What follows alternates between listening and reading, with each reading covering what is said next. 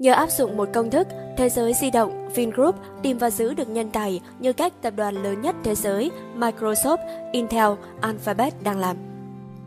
Nếu bạn chỉ có tiền thì người cần tiền sẽ tìm đến với bạn.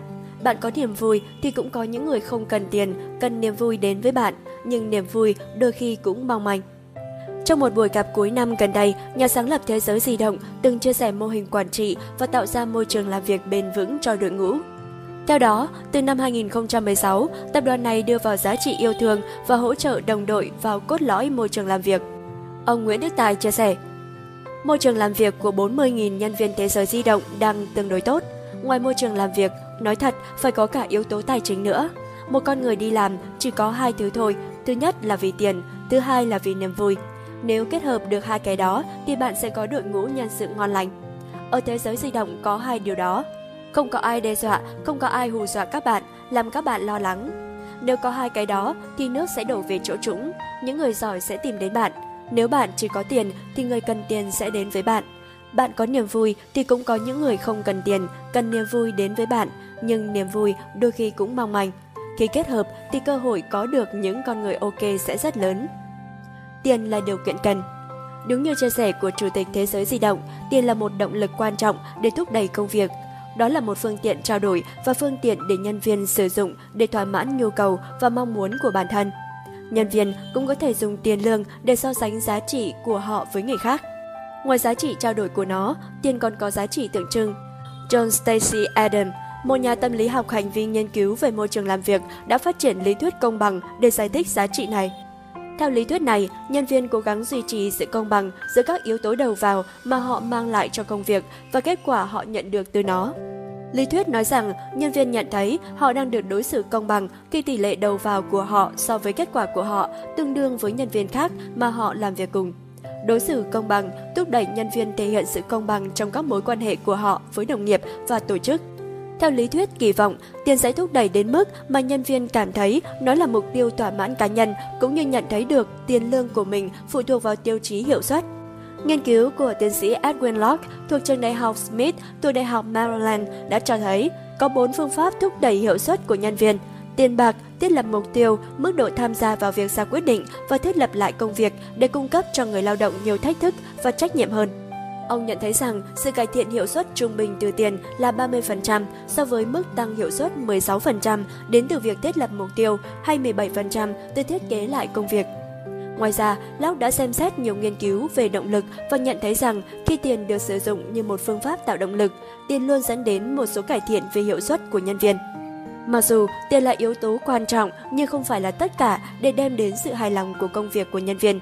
Một nghiên cứu cho thấy 2 phần 3 tương đương với 65% nhân viên văn phòng cộng tác nhiều lần trong ngày với các đồng nghiệp của họ. Vì vậy, khuyến khích cải thiện sự gắn kết trong tổ chức là việc nên được các nhà quản lý ưu tiên. Tận hưởng thời gian với các đồng nghiệp trong môi trường thoải mái và vui vẻ, khuyến khích thảo luận trung thực và cởi mở và tin tưởng lẫn nhau. Nếu nhân viên là bạn với những người họ làm việc trái ngược với việc đơn giản là đồng nghiệp thì họ sẽ làm việc tốt hơn với nhau và giao tiếp cũng hiệu quả hơn. Vui vẻ với mọi người là một cách tuyệt vời để các cá nhân tìm hiểu về những đặc điểm, sở thích, sở đoản và phát triển những thói quen và quy tắc bất thành văn giúp hỗ trợ sự hiểu biết lẫn nhau. Kiến thức này cho phép họ hiểu rõ hơn về ranh giới, điểm mạnh và điểm yếu của nhau. Một nghiên cứu năm 2015 của Trung tâm Lợi thế Cạnh tranh trong Kinh tế Toàn cầu từ Đại học Warwick cho thấy những nhân viên hạnh phúc hơn có năng suất hiệu quả cao hơn, trung bình 12%, và trong một số trường hợp lên tới 20% so với nhóm bị kiểm soát. Sự khác biệt này rất có ý nghĩa về mặt vĩ mô. GDP quốc gia hoặc tăng trưởng kinh tế nhờ hiệu suất tăng 3% hoặc hơn được coi là kết quả rất lớn. Khi một nhân viên cảm thấy chán nản hoặc buồn vì bất cứ lý do gì, động lực của họ giảm xuống. Họ có thể thu mình lại và giao tiếp ít hơn và nói chung có thể kém năng suất hơn. Sẽ luôn có những sự kiện không thể tránh khỏi trong cuộc sống khiến chúng ta không vui, nhưng chúng ta vượt qua và phục hồi nhanh hơn khi được bao quanh bởi hạnh phúc, bởi sự hỗ trợ và tình bạn. Xét trong trường hợp nhân sự cấp cao, còn nhớ trong bài phỏng vấn cách đây không lâu, Chủ tịch Vingroup Phạm Nhật Vượng đã chia sẻ về việc tìm kiếm nhân tài. Ông cho biết với giáo sư Vũ Hà Văn, với cách thuyết phục chân thành và mong ước, mong muốn làm cái gì đó tốt đẹp cho quê hương. Cùng câu kết, anh có dám làm không? Thì vị giáo sư chỉ trả lời ngắn gọn, chơi thôi. Ông Vượng cho biết, Đúng vậy, các anh trí thức ở nước ngoài về đây nói rõ luôn, không phải vì tiền, vì lương mình trả ban đầu có trường hợp còn thấp hơn so với những gì họ nhận được ở nước ngoài. Có những bạn chuyên gia đang làm cho nước ngoài, làm được rất nhiều thứ nhưng đều phải đứng dưới tên của người nước ngoài. Vì vậy, họ muốn về với chúng tôi, để được cống hiến, để được chính danh. Có thể xem đây cũng là một dạng niềm vui khi được cống hiến, được công nhận, một động lực lớn hơn cả tiền.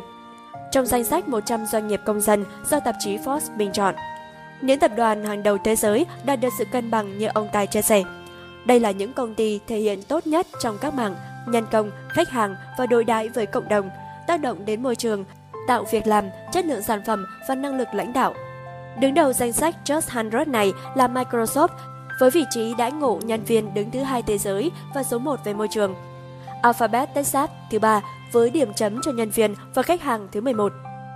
Phó Chủ tịch Nvidia cho biết, tỷ lệ nghỉ việc của chúng tôi dao động khoảng 5% trên toàn cầu, trong khi hầu hết các công ty công nghệ đang ở mức từ 8% đến 15%. Nvidia đứng đầu về đãi ngộ nhân viên và 33 về quan tâm đến môi trường trên toàn cầu. Tập đoàn này cũng vượt trên cả Apple, Facebook, Amazon ở trong bảng xếp hạng của Forbes. Từ cafebiz.vn, Độc đáo TV tổng hợp và đưa tin. Nhà tuyển dụng hỏi, nếu không may làm rơi tờ 500.000 đồng vào bồn cầu, bạn có nhặt không? Câu trả lời hàm chứa kinh nghiệm sâu sắc. Nếu là bạn, bạn sẽ đưa ra câu trả lời như thế nào? Gần đây, một cậu bạn đã chia sẻ câu chuyện vô cùng đặc biệt về lần đi phỏng vấn của mình. Trong cuộc phỏng vấn, nhà tuyển dụng đã đặt cậu ta một câu hỏi rất kỳ lạ. Hôm đó, có tổng cộng 3 ứng viên tham gia. Không ít người lúc đầu thể hiện tương đối xuất sắc, nhưng đến khi hỏi câu hỏi kia, họ đều không trả lời được. Kết quả, chỉ có duy nhất cậu ta vượt qua vòng phỏng vấn. Trong buổi phỏng vấn, nhà tuyển dụng đã đưa ra câu hỏi. Nếu không may làm rơi 500.000 vào bồn cầu, bạn có nhặt không? Người đầu tiên liền nhanh nhào trả lời. Nếu bị rơi vào bồn cầu thì chắc chắn nó đã bẩn rồi nên em sẽ không nhặt vì nó đã dính rất nhiều vi khuẩn. Người thứ hai, đây rõ ràng là một hành động đáng xấu hổ, sao lại có thể đi nhặt tiền trong bồn cầu được chứ? Việc này mất mặt lắm, em không làm được ạ. Người thứ ba chính là cậu bạn trên, anh ta suy nghĩ một hồi rồi trả lời. Em sẽ tìm thứ gì đó để vớt đồng tiền lên rồi rửa sạch. Đây vốn chỉ là công việc đơn giản, nhặt tiền mà thôi, không liên quan đến nhân phẩm của con người. Vì vậy, em nhất định sẽ nhặt nó lên. Kết quả, chỉ có người thứ ba vượt qua được vòng phỏng vấn. Nhiều người sẽ thắc mắc, đây chỉ là một câu hỏi đơn giản, đâu cần quan trọng quá như vậy. Tuy nhiên, trên thực tế, có rất nhiều vấn đề xuất hiện sau câu hỏi này. Từ góc độ nào đó, phản ánh nhân phẩm của một con người. Những thông tin cá nhân và kỹ năng làm việc có thể được tìm hiểu rõ ràng bằng hình thức vấn đáp. Tuy nhiên, tính cách và nhân phẩm của ứng viên không dễ gì có thể nhìn ra được thông qua hình thức này. Con người luôn muốn thể hiện điểm tốt của bản thân cho người khác thấy. Khi được hỏi những vấn đề liên quan, họ thường che giấu như một phản xạ hoặc trả lời những câu không đúng với thực tế. Nếu như vậy, nhà tuyển dụng sẽ khó có thể kiểm tra được tính cách của ứng viên. Do đó, họ mới phải đưa ra những câu hỏi kỳ lạ để tìm hiểu đối phương kỹ hơn. Kiểm tra phản ứng của người xin việc không ít ứng viên sẽ có thể thuận lợi vượt qua vòng phỏng vấn nếu không có những câu hỏi kỳ lạ như thế này. Vì hầu hết, mọi người sẽ bất ngờ và không kịp chuẩn bị. Do đó, đây chính là cách tốt nhất để nhà tuyển dụng kiểm tra năng lực phản xạ và khả năng ứng phó của ứng viên. Vì vậy, khi bạn không may gặp những câu hỏi hại não tương tự trong buổi phỏng vấn, nhất định phải bình tĩnh và trả lời cẩn thận. Nếu như nhất thời không biết trả lời như thế nào, hãy xin nhà tuyển dụng thời gian để suy nghĩ và tìm câu trả lời xuất sắc nhất. Từ cafebit.vn, độc đáo TV tổng hợp và đưa tin.